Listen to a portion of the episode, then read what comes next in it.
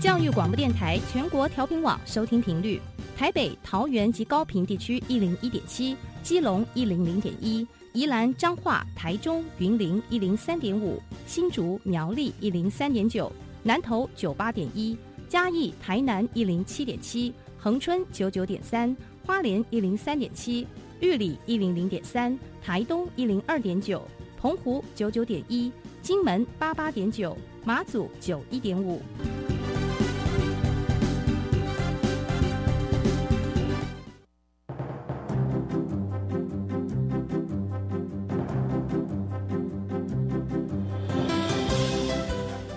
的教育要怎么做才能使孩子面对未来的社会呢？当我们期待孩子改变的同时，也期待教师的教学方法跟着改变，家长的观念也一起改变，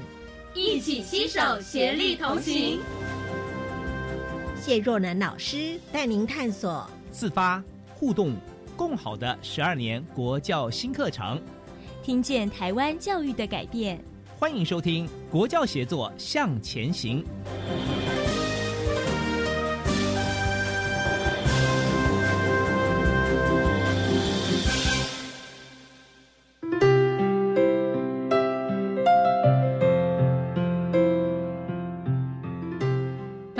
朋友在周三的晚上一起来收听《国教协作向前行》。听众朋友呢，如果常常收听我们的节目，一定可以发现到，我们节目呢有四大主轴，包含新课纲改变的重点、学校新课纲的风貌，还有呢大专院校对于高中学习准备的建议。那当然也包含我们今天谈的主题，就是自主学习的多元发展。呃，大家应该都知道，自主学习是一零八课纲当中呢，学生们必须具备的一个关键能力。那当然，它也是教育现场最剧烈的改变之一。那每周会有两到三小时的时间，让我们的学生能够自发的规划。那在经过三年，至少有十八节课啊，学生上传的自主学习的计划和成果，将会是学习历程档案很重要的项目之一。那么，在一百一十一学年考试的招生呢，也会高达有超过百分之八十七的大学科系，他们都会指定要参采自主学习的成果。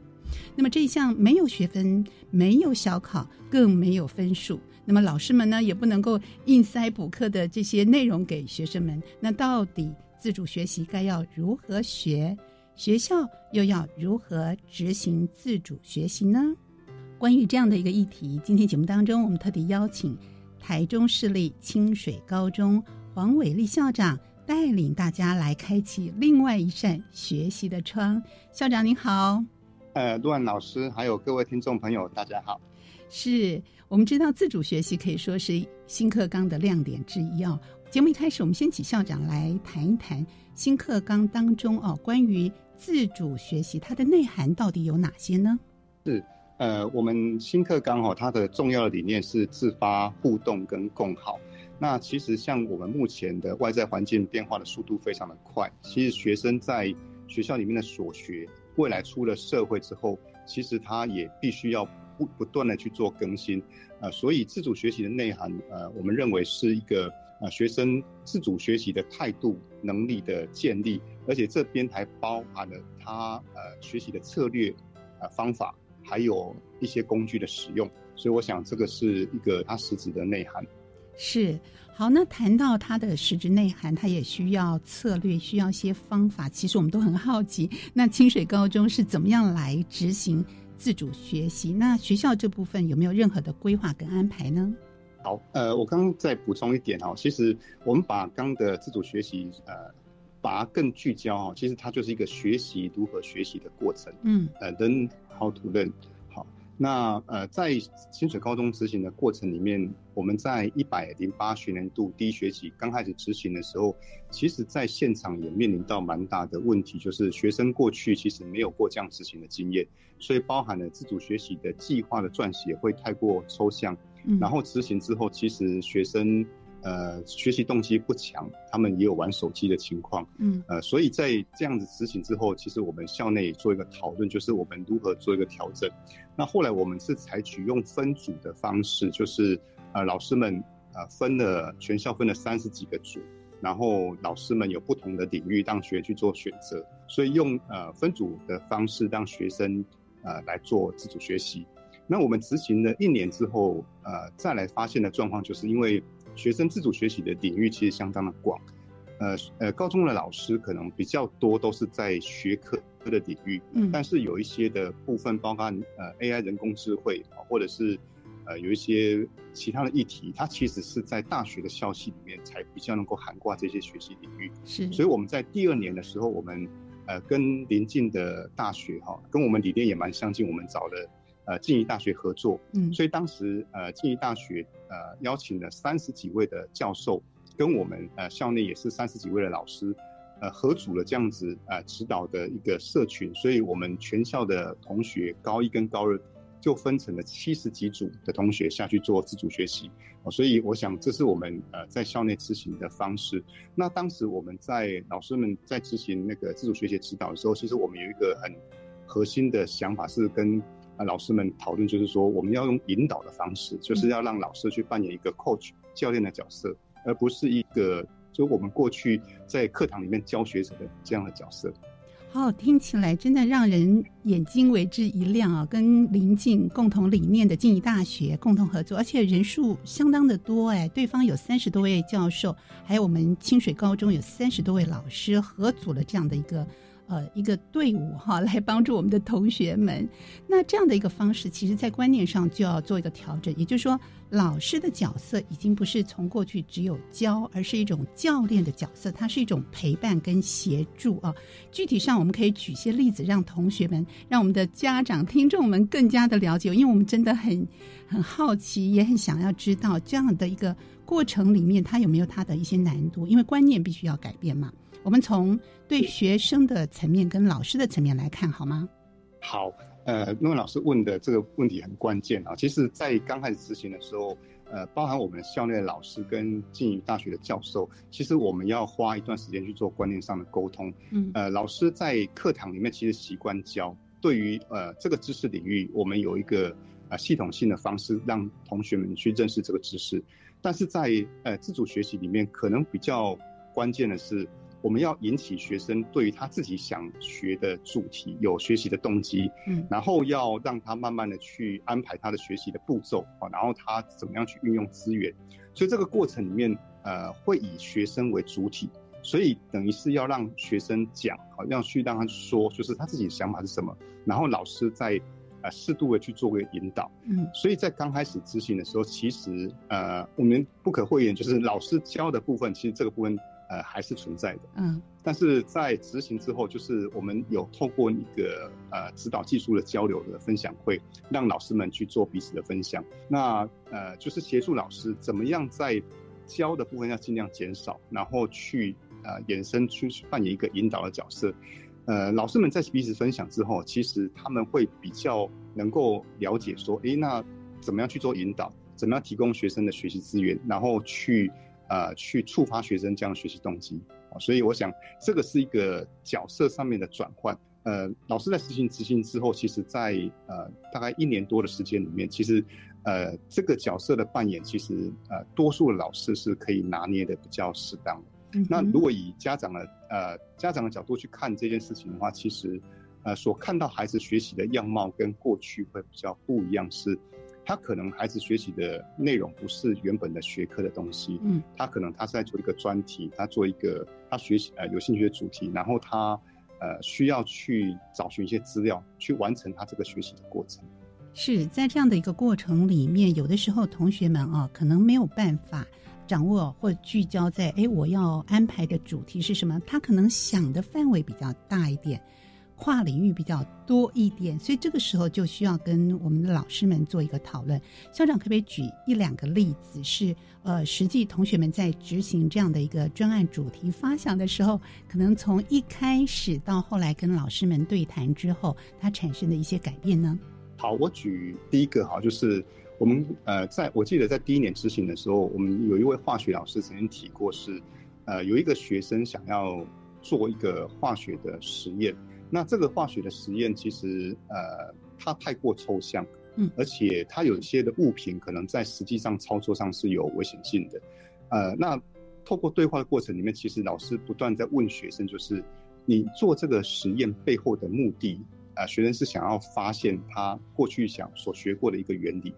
呃，老师了解他这个目的之后，其实老师后来就引导他说，其实你要去证明这件事情，其实还有其他的方法啊。那老师就引导他去找其他的资料，那也是透过这样子聚焦的过程啊，就是呃，老师能够帮孩子去找到说他所设定的这个学习目标的背后，他真正想要做的事情是什么？因为呃，蛮多的时候是孩子其实他想到这件事情，但是他没有想得很具体啊，他背后的那个东西他也没有说得很明白。我们可以透过对话的方式，让他呃想得比较透彻一点。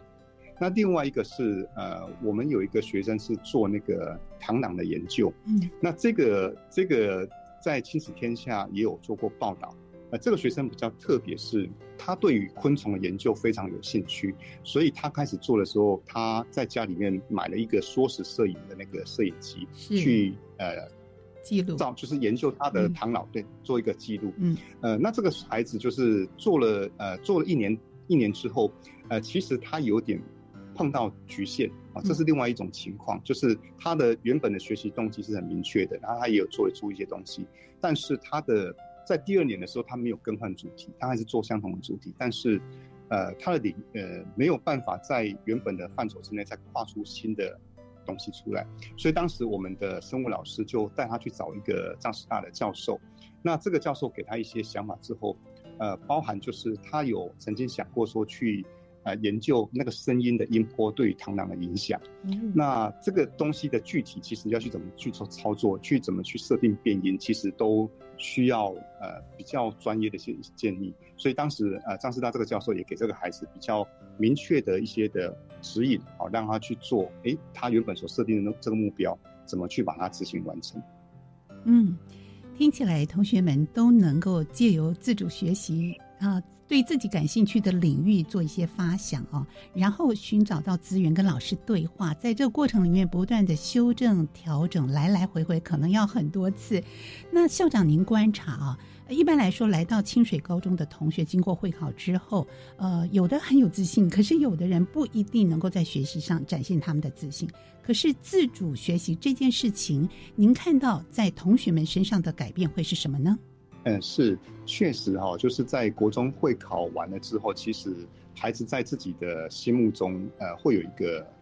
呃自我的标签啊，就是因为自愈成绩的排名，其实会影响到他们的自信。那自主学习这件事情哈，对于孩子很重要意义就是，它其实可以让孩子不会受限在自愈的排名里面，他只要选择一个他有兴趣的主题，他去把它。呃，有系统的去把它完成，做出一个成果，他其实可以在这里面找到一个很大的成就。所以我们在执行的过程里面，其实我们也发现，呃，蛮多的孩子，其实我们去看他的呃治愈成绩，其实他并没有相当的出色。但是在通过老师的引导跟他自己的努力之后，我们在期末的成果发表里面，其实看到这些孩子在舞台上面去呃讲述他。如何学习的过程，跟他克服困难的过程，其实我们发现孩子所展现的是一种自信，学习上的自信。而且有些孩子其实在这个过程里面所，呃，学习到的策略跟方法还有态度，其实他有些时候是会转移到迁移到他原本学科的学习，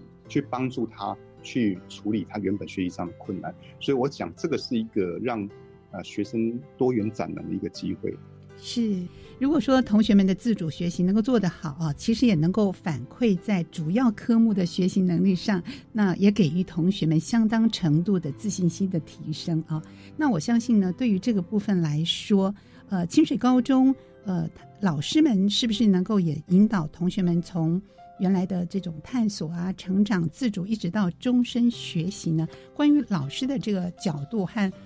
这个自主学习，会不会增加老师的一些？能量啊，或者是工作的负担，老师的这个层面又是如何呢？我们刚开始执行的时候，我举个例子，就是像我们有那个英文英文领域的主题，呃，有蛮多学生想要是自主学习的那个主题是去阅读英文小说，那我们英文老师就觉得纳闷，就是诶，那那么多本的小说，他是不是每一本都要看过？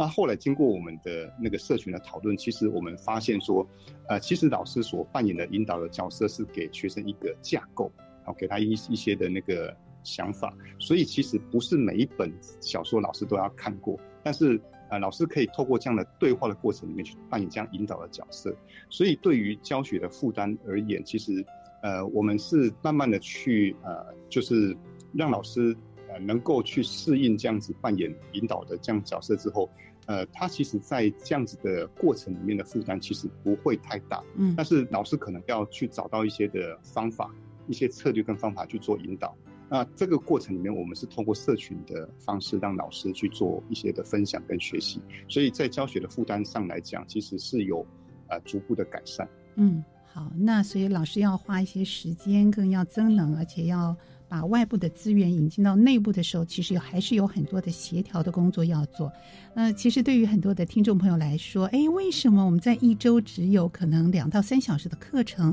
但是我们要花这么多的心力去关心它？所以，我们如果回头来看自主学习，我们听到了。对于学生的自信心可以提升，对于学生如何学习去学习这件事情呢，他的能力也可以展现。所以校长，您谈一谈自主学习这件事情。嗯，回头来看，对于一个人的成长，对于同学们的成长的历程里面，他往后可能产生的影响又会是什么呢？我想先对于学习这件事情而言，哈，其实，呃，我们多数的学生其实是在，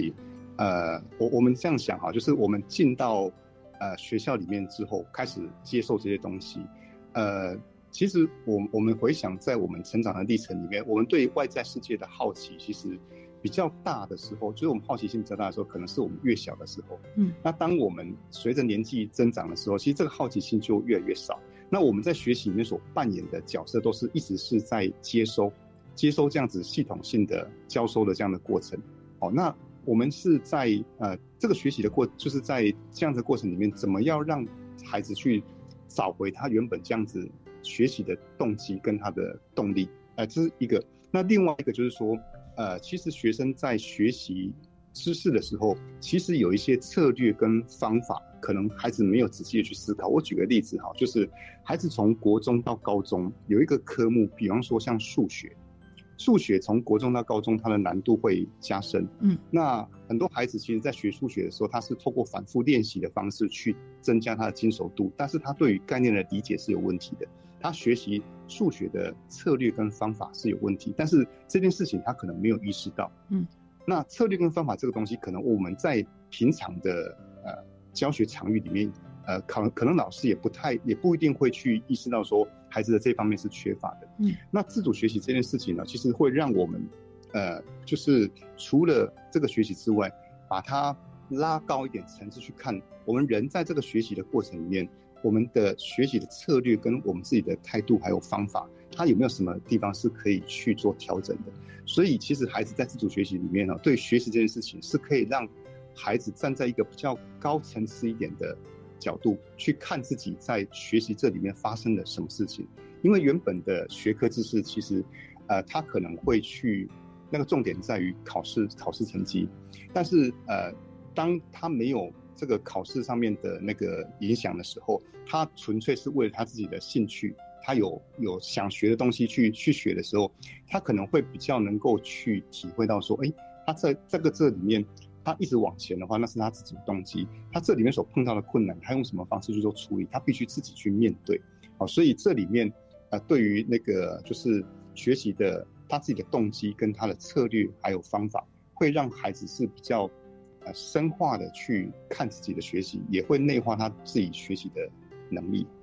是，所以从这个角度来看，我们不但找到我们的动力，我们有可能增加我们的自信心。而在学习的本质上，我们已经从原本的知识可能提升层次，哦，包含了策略跟方法。有的时候它不是我们直觉式的来教导，所以可以达成的，可能就需要整体我们在整个自主学习探究的过程里面呢，自己长出这样的一个能力，是这样的吗？在这个过程里面，去呃让自己的学习的方法、策略还有态度是是能够是呃去成长的。嗯哼，嗯哼，好。嗯，因为在原本的学科学科知识里面，其实呃他呃他其实学的多半的本质还是学科的知识，嗯你会跟不会，好。但是呃，对于说你对这个科目是有没有兴趣，或是你对于这个东西学的过程里面，呃，孩子的策略跟方法到底正不正确，其实是没有这么深刻的去想这件事情。嗯哼，嗯哼，那会不会有的同学一开始他就找不到他要的主题，或者是说，诶，我也不清楚我自己对哪个领域是比较有兴趣的？关于这点，学校要给予辅导吗？这边哈，我们有呃有一个老师发展出一个方式，蛮特别，就是呃，其实孩子刚开始的时候没有特别的主题，其实这个也是呃会会常发生的现象。嗯那我们有一个老师用一个方法是这样，就是他找了蛮多就是孩子在这个年龄层比较容易读的书。那这个老师自己看完了这一本书之后，他用提问的方式呃去做引导，啊、就也就是说，学生只要呃看依依着他的题目去书里面去找答案，那他可能就可以带出学生的一个学习的主题。所以他自己就建了一个，在我们的网站里面有一个自主学习的图书馆，那里面有非常多的书目，所以啊也有他的题目。所以对于这一方面比较没有想法的孩子，他只要去找他自己有兴趣的书，然后去看老师所提的问题，啊，依着问题去阅读这本书，它就是一个可以做的自主学习的主题。那另外一个就是哈，就是呃，我们已经有办过两次的那个同学的成果发表会，那这里面的主题其实涵盖领域非常的广。那这个其实有一个很重要意义，就是它是可执行的，因为同学已经执行过了，所以呃，我们让校内的同学去看，就是这样子自主学习发表之后，他有没有一些的触发，就是这些领域他有兴趣，而且呃别人执行完之后，呃可以操作的步骤是怎么样去做执行。我想我们呃过去是用这两个方式来做引导。哇，太好了！学校为同学们准备的真的非常的周全哈、包含有哪些的书，还有很重要的提问，自我的提问也可以帮助同学们找出自己比较有兴趣的领域。那当然，分享会也是同学们能够看到学长姐或同学们在这样的一个过程里面所展现出来的特色。好，我们先休息一会儿，待会回到节目当中，我们继续请校长来跟听众朋友分享清水高中的自主学习是如何开启另一扇学习的窗。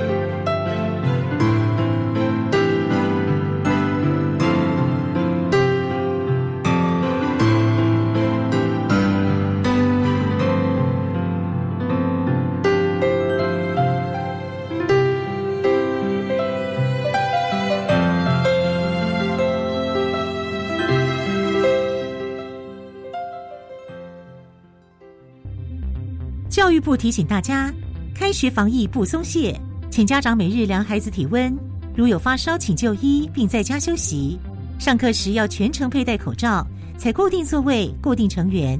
使用空调时保持通风良好。用餐时采个人套餐，使用隔板或维持社交距离，不并桌、不交谈。校园防疫不松懈，安心学习有保障。以上广告由教育部提供。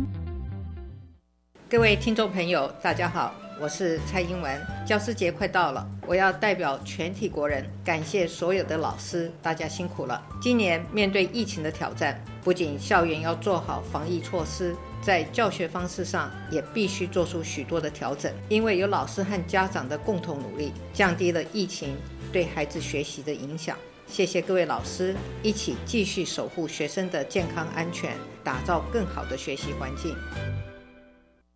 媒体时代，我们离真相越来越近，还是越来越远呢？面对五花八门的讯息，我们该如何掌握实事求证呢？由台北新教育节目主持人翁神玉邀请台北市青发处 Young Voice 优秀的学员们来和大家聊聊自媒体时代。九月二十五号星期六早上十点零五分，在教育电台生动全世界官方脸书直播，记得锁定收看哦。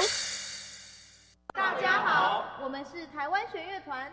我们都在教育广播电台。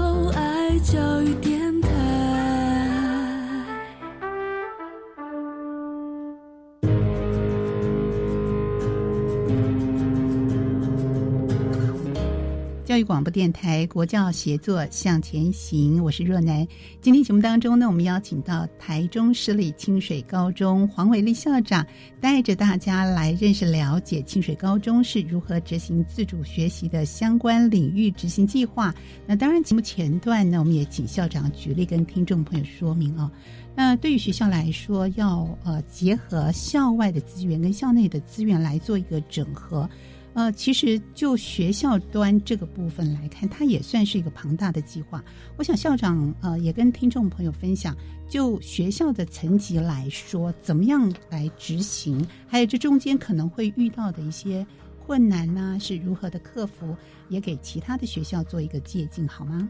好，谢谢。呃，我想第一个是人员的部分哈，那。人员的部分的话，其实我们呃也要相当感谢那个静宜大学，因为静宜大学他们其实这几年在老师的专业成长这个部分，他们呃花了相当大的力气。呃，那当时静宜大学会参与我们这个计划，其实一个很重要的目的就是，呃，我们这一些的孩子其实未来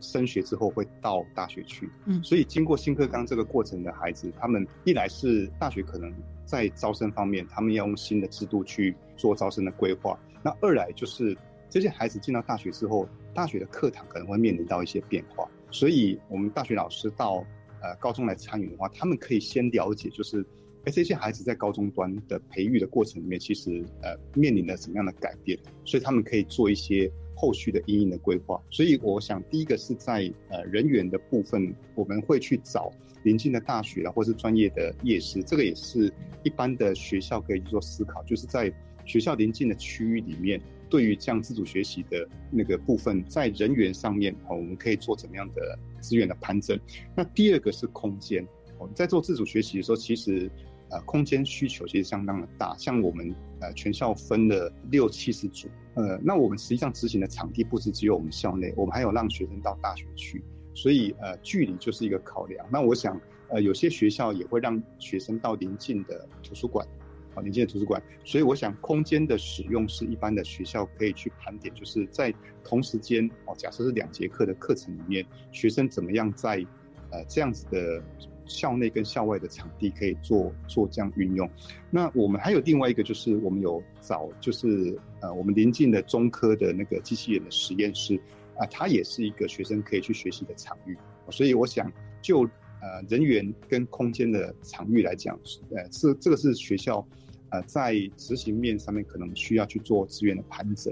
呃，那另外一个学校可能呃需要去想，就是说在这个执行的过程里面，我们比较核心的理念是什么？好像呃以清水高中来讲，我们比较核心的理念是我们希望学校是成为一个对学习蛮专业的场域，这个是我们呃比较核心的理念。那我们跟呃其他的场域在做合作的时候，我想我们都是本着相同的理念去做呃细节上面的规划。是，所以来看人员、空间，还有我们的核心理念，当然很重要的。还有设备的部分，会不会有一些难处呢？刚才您说，就近是中科院实验室是其一哈，那对有些学校，它可能也没有办法，呃，有这样的一个支援。我们怎么样能够把设备的部分提升到比较符合我们自主学习的一个专业学习呢？呃，其实现在目前，呃，多数的。呃，高中职其实，在校内应该都有无线上网的环境。嗯，那只是说，呃，学生在自主学习过程里面，他可能需要搜寻资料。呃，有些孩子可能会用手机。呃，那如果说呃没有的话，可能学校的平板跟笔电，还有那个电脑教室跟那个图书馆的咨询呃资讯的查询区。啊，这个这个部分，呃，其实，在呃我们在执行的时候，我们是有请。各组的老师去提出这样设备上的需求，所以我们在前置作业上面有先去会诊的，在设备上面其实需要的那个准备的有哪些。那当我们场域分散的时候，其实像我们有些孩子是到静宜大学去，所以静宜大学的设备就能够支援我们的自主学习。所以当场域分散的时候，在设备上面呃也可以达到一个呃比较充分的使用。嗯，学校的同学到静宜大学去，这个交通的往返会不会比较耗时呢？那如果一一周只有两个小时的话，两到三个小时的话，对，呃，我们这边搭公车哈，到靖宇大学大概十几分钟的时间。嗯，那靖宇大学进去之后，呃，上去大概是五到六分钟，所以交通的往返的话，大概要半个小时的时间。好，那我们的课程像我们是排在礼拜五的第三节跟第四节，所以呃，中间的午餐的时间，如果学生在静宜大学还没有完成的话，我们会让学生在。呃，经营大学那边用餐，也也会跟呃经营大学做那个就是用餐的规划。嗯，如果孩子需要，他们有少部分会到下午的时间，那我们下午是安排班会跟联课活动时间。嗯，那这个时间会比较弹性，所以如果有部分的学生需要留到下午的话，我们会请学生先申请，然后让导师知道，呃，那孩子是在经营大学留到下午的时间，所以我们原本呃规划的时间上弹性会比较大。是，所以要考量的层面真的很多哈，还有交通往返以及同学们的安全等问题。那现在目前碰到疫情的话，这样的一个自主学习会在下学期会做一些调整吗？我们在呃五月到六月的时候，其实多数的时候是在线上进行的，嗯，所以也是用那个 Google Classroom 的方，用那个呃 Google Classroom 的方式，让那个各组去做执行。嗯，呃，目前就是如果说呃到时候是不能实体的话，大概也会沿用在学期末这样的方式。那当然。呃，其实如果能够回到实体的话，我们想效用会比较大。毕竟，呃，老师有见到学生哦，那个实体的互动，那个彼此之间是是比较能够去沟通跟处理一些细节。是，呃，那学校在实施这样的一个方式的自主学，其实其实已经有有一段时间了哦。呃，校长评估一下。呃，对于未来学校即将要呃继续这样的一个自主学习，有没有一些愿景或者是改变的计划，或者是哎，您觉得在这中间还有一些改善的空间呢？是，我想对于未来来讲，哈，其实我们呃一直想想的是，我们呃是希望去让教跟学这样的本质会有一些的呃。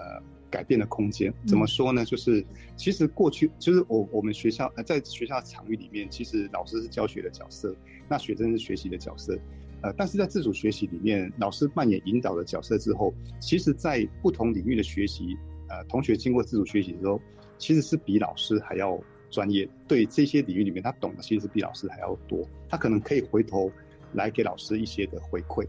呃，老师在自主学习里面。扮演这个教学的角色，他因为是引导师，所以这样引导角色，其实我们所期待的是，能够让老师们在原本教学的场域里面，他的方法可能他比较多要关注到学生人这人的本身，好，以学生呃学生是学习的主体，嗯，呃，就在这样知识的教授过程里面，可能比较多要关照到这个人在这个学习的过程里面发生了什么事情，啊，就如同他所扮演引导师这样的角色。那学习这件事情，我们对于学生而言，其实他除了这样的能力跟呃方法的建立之外，他其实在各领域的探索，其实会让他对于未来的发展的方向会比较明确。所以我们想是对于教跟学。呃的深化，也是对于这样教跟学角色，其实会创造了更多的空间。那我们的愿景是希望学校是一个对于学习这件事情是比较专业，而且是有学习这样整体氛围的一个场域。是，所以在教与学的过程当中，不仅是同学们受惠，老师们可能对于这样的一个呃思考层次也要做一个提升和不同的一个。发想啊，我想在这样的陪伴跟协助学生的过程里面，更关心我们的聚焦是在学生这个教育的主体身上。好，这是跟所有的老师大家一起共勉。那对于家长们来说，其实家长非常关心，因为都是学习历程档案要上传呐，大家很关心这个最后成果的呈现。所以校长会怎么样跟家长们做沟通，让他们比较了解自主学习它真正的含义？啊，也请家长们能够放心呢。是，呃，我想在新课纲里面哈，其实学校的课程空间变得比较大，所以还是要做选修课程，然后学生要做自主学习。呃，其实呃，高中的孩子的独立性其实越来越越越来越强。呃，很多时候可能还家长需要透过对话的方式来跟孩子做互动。那其实呃，孩子在呃学校里面，包含他选的课程，他做的自主呃学习的主题都是。很好，家长可以跟同学去做对话的一个一个话题。那其实孩呃家长跟孩子在对话的过程里面，也可以会发现到说，孩子对哪一方面的主题是比较多的兴趣。嗯，那这个部分其实也可以略略的了解说，哎，孩子未来的志向的选择可能已经出现一些的初步的那个端倪出来。因为过去的情况里面，可能孩子是在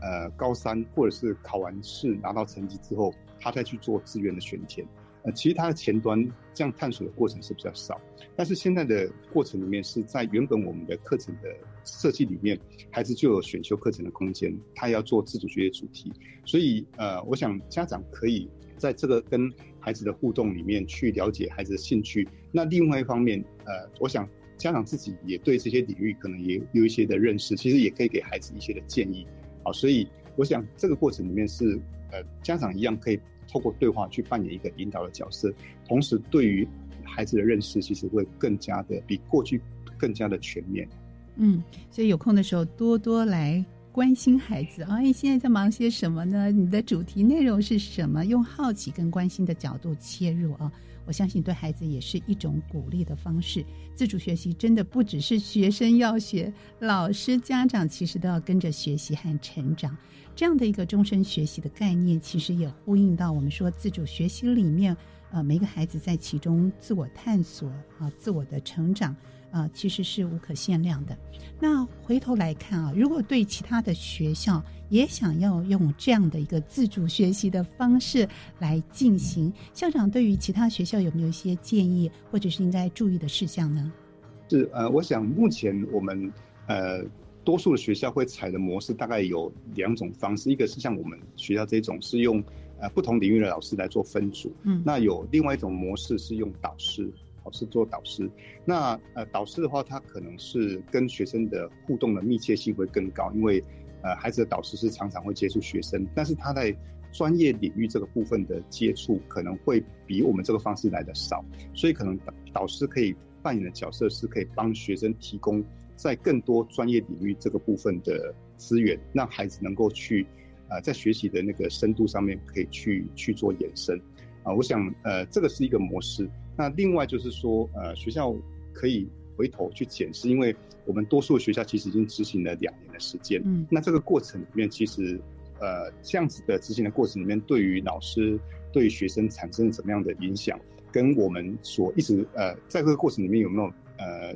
出现呃比较大的问题，一直没有办法克服。那有没有其他学校实行的方式可以供参考？所以呃，学校可以做一个检视，做一个后设的检视，来来思考说未来在那个新的期程里面去做怎样的一个规划。嗯，是。尽管这样的规划之路可能有它的难度啊，或者是诶曾经遇到的挫折，但是呢，只要我们坚信这个方向是对的，我们就是勇往直前。最后，校长是不是跟听众朋友分享一两个感人的故事？比方说，在自主学习的过程里面，你可能有看到同学们从一开始茫然，一开始可能没有自信心，可是看到他一步一步的改变。所以，这样的历程反而是我们谈到学习历程档案里面，我们不期望每个孩子就是立刻找到一个亮眼的一个结果，可能更重要的是回归来看待这个整个的学习过程里面，每个孩子他可以体悟，他可以做一些改变。校长最后跟听众朋友来分享一下。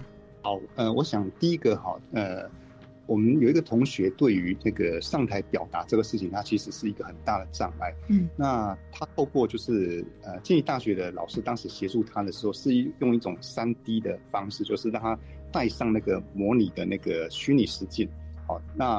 呃，他们其实透过一个训练的过程，那这个孩子在学期末站上讲台的时候，他其实去讲述。他的过程里面，他如何去克服他原本的恐惧？他甚至以前站上呃站上讲台的时候，他是不敢眼睛去直视台下的人，也不敢啊去看看台下。但是他那一场发表会上面，他是眼睛非常有自信的去看着台下每一位的观众。呃，这个孩子的身上里面其实。呃，我我们很感动的是，他他努力克服了他原本的障碍，他所展现出来就是一个学习的自信，而且他对于他这样子的过程，他其实他呃所展现那个生命力，其实在呃当时其实我我们也相当感动。然后另外一个孩子是呃他是呃新著名的第二代，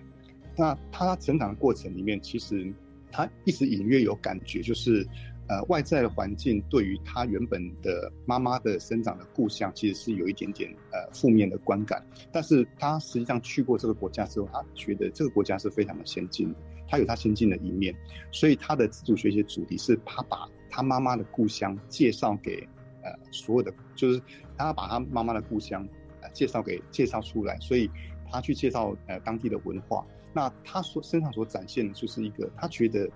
呃，这件事情没有必要感到自卑。他觉得他对于呃妈妈的故乡是有自信的。他把这样子的文化介绍出来。那当时在他发表的时候，妈妈也在台下。啊，妈妈那时候听完孩子讲完之后，其实也也很感动的，嗯，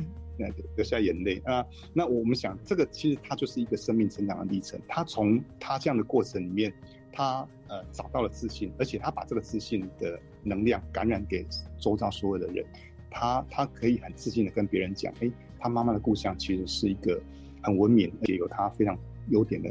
一个一个一个一个国家。我想这这两个呃例子，呃，其实我们在孩子身上所所感受到，就是那个学习的热情，跟他经过这件事情对于他的生命的改变。那这个改变，其实我们从孩子的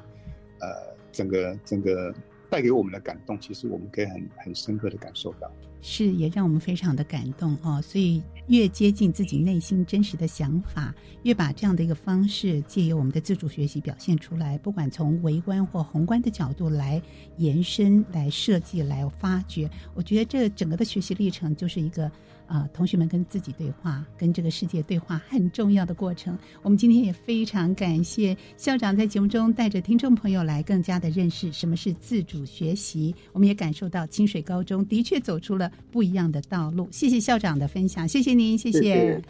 好，节目继续呢，邀请听众朋友来收听我们为您直播的课纲小词典。今天跟你谈的主题呢是学年学分制与选课的辅导。这个主题，我们邀请到的是国家教育研究院课程及教学研究中心的李文副主任来为听众朋友说明。那当时在录音的时候呢，李主任的职务呢是课程及教学研究中心的副研究员。欢迎听众朋友来收听课纲小词典。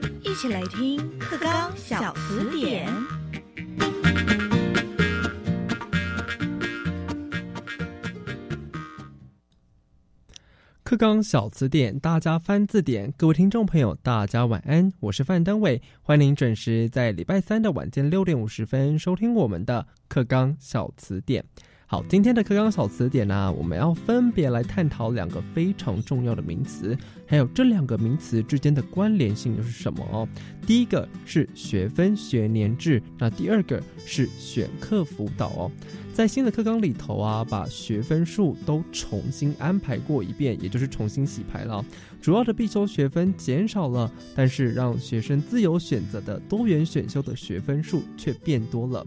那这时候啊，应该要有这一个选课辅导的机制，来帮忙学生在选择他们自己的多元选修的时候，到底哪些课程适合自己未来的发展？这个机制其实是非常重要的哦。那么至于要怎么样子帮助学生来选择自己适合课程，还有这学分学年制到底又有什么样子变革呢？来听听今天的课纲小词典。好，我们今天邀请到的是国家教育研究院课程及研究中心的副研究员李文副研究员，来帮我们解释一下这两个名词之间的差别，还有他们两个的关联性又是什么呢？研究员晚安。嗯，好，各位观众，大家晚安。好，我们今天非常荣幸邀请到我们国教院的李文富研究员来帮我们解释，有总共有两个名词哦。第一个是学分学年制，第二个是选课辅导。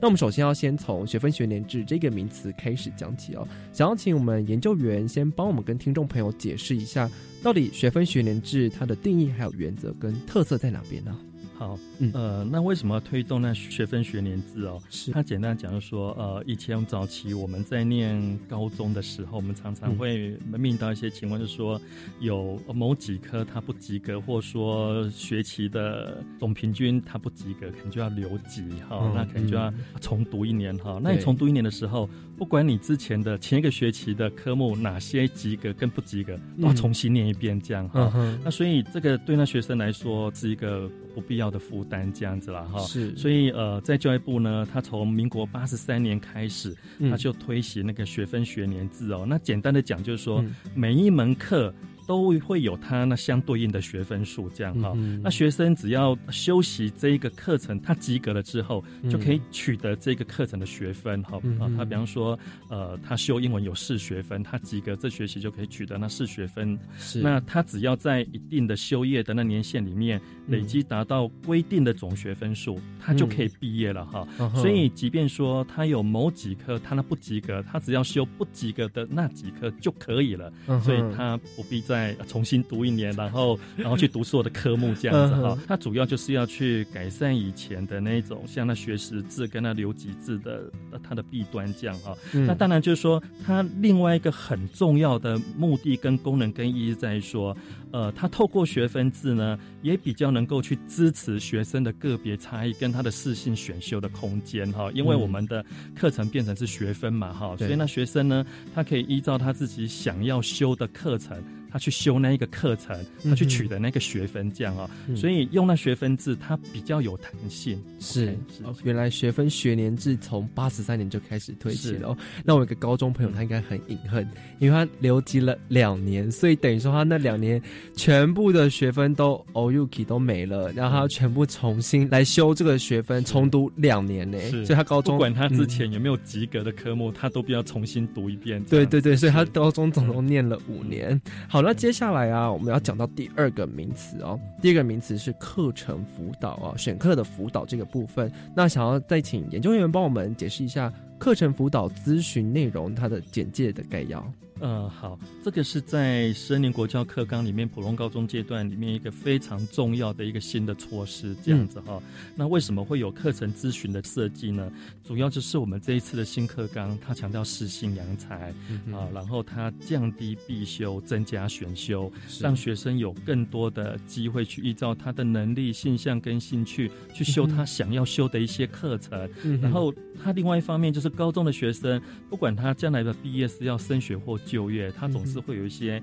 进入试探的一些问题嘛，哈，是。然后他在这个过程中也必须要去跟他的课程的一些那休息是有关的，所以对于学生到底要修哪些课，要怎么辅导学生，他能够比较自信的去修一些呃符合他将来进入需要的课程，这个变成是一个很重要的课题。所以在新课纲里面就特别的规定说，将来每个高中都必须要设置课程咨询教师。来协助学生的选课，然后去辅导学生选课。所以，课程咨询教师是专门培训的一个教师，还是从学校里面的老师去选拔的呢？好，他是从那学校里面的的那老师，他来做定时数的专业真人的培训之后，然后来担任这个角色跟职务。哦，原来是从学校里面的老师在培训专门这个选课辅导的老师哦。那想要问一下研究员，就是说，呃，为什么学生要进行选课辅导呢？我的意思是说，就是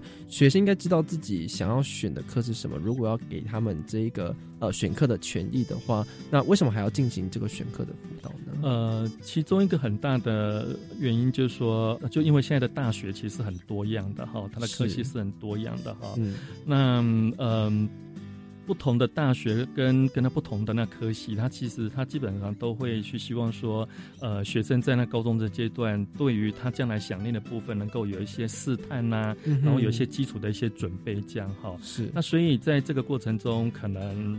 老师们就要来辅导学生，然后去引导学生说他可以怎么去做一些选课哦，因为那学校他开的课很多嘛哈。嗯那呃也透过这个机会让学生更加清楚说，哎，我将来想要走哪个方向，那我也许在高中阶段我应该要做哪些课程的休息，然后来做一些试探，然后来做一些基础的一些准备。嗯，所以高中的这个选课辅导就是让学生有试探的这个特质，那到了大学之后他才间接知道自己未来规划怎么走。是。就是主要是让学生知道说，他如果对某方面是有兴趣的话，嗯，那我这个学校提供哪些课程给他，然后我会建议他可能可以修哪些课程，对他的试探跟对他将来要升学要进入到这一个科系的一些准备，他是更有帮助的。嗯，好，那接下来想要请教一下研究，也就是说，要怎么样子来对学生进行课程辅导的咨询呢？要怎么样子去进行这个？OK，基本上在那学校大概会分这。三个阶段了哈，是第一个阶段，当然就是说，在每个学期之前，嗯啊，当学生要选课嘛，哈，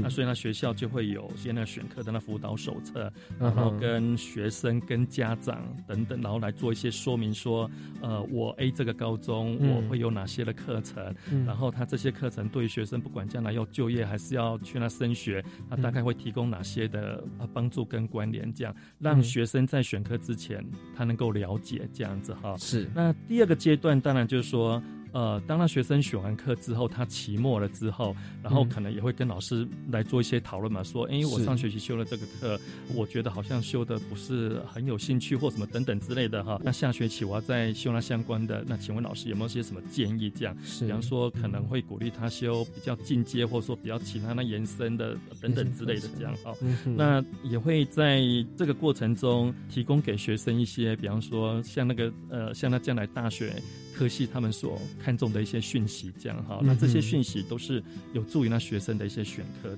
那当然还有第三个阶段，就是说在这个过程中，如果学生还有一些对他将来的生涯规划也好，跟他的像升学进入，他有任何的问题，都可以随时找这个老师，然后来跟他做。请教跟讨论这样子哈，所以因为这次的课纲，因为它降低必修，它增加选修，也就是说学生可以选的空间是很大的，他可以选很多的课程。那我们总希望学生他在选的过程中能够更符合他所想要的一些性向能力的部分，所以就特别设置这个老师，然后来针对学生这个部分，然后给他一些咨询跟帮忙。是好，所以听到其实选择的课程有非。常的多，所以学生就要好好善用那种咨询课程老师这个部分来帮助他在学期前、学期中或者是学期末的时候，给他什么样的建议，能够帮助他在未来升到大学之后有更好的一些职涯发展。这样子，今天非常谢谢研究员带给我们这么丰富的学分选择制跟选课辅导的名词解释，谢谢。好，呃，谢谢大家，谢谢。好了，我们希望各位听众朋友在周三的晚间六点五十分准时收听我们的课纲小词典。我们下次再见喽，拜拜。